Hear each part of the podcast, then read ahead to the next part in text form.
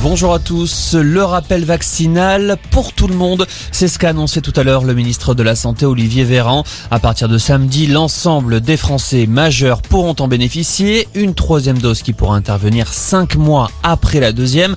Attention, les personnes éligibles ont un délai de deux mois pour faire leur rappel, faute de quoi leur passe sanitaire sera désactivé. Pour absorber le flux de patients, des centres de vaccination vont rouvrir.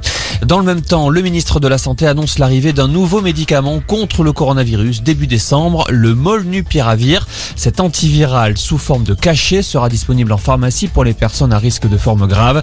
Les études cliniques ont montré que dans les cinq premiers jours après la contamination, le risque d'être hospitalisé est divisé par deux. Selon Olivier Véran, d'autres traitements vont arriver dans les prochains mois. Autre mesure prise pour lutter contre la cinquième vague, le masque va redevenir obligatoire partout en intérieur, y compris dans les lieux demandant le pass sanitaire. Les préfets pourront également obliger le masque en extérieur, notamment sur les marchés de Noël.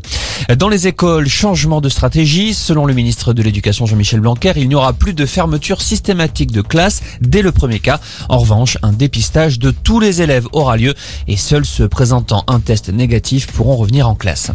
C'est une première depuis le début du procès des attentats du 13 novembre. Aujourd'hui, quatre accusés, dont Salah Abdeslam, ont refusé de se présenter à l'audience. Ils protestent contre l'absence physique à la barre d'enquêteurs belges appelés à témoigner. Ces policiers vont prendre la parole pendant deux semaines en visioconférence.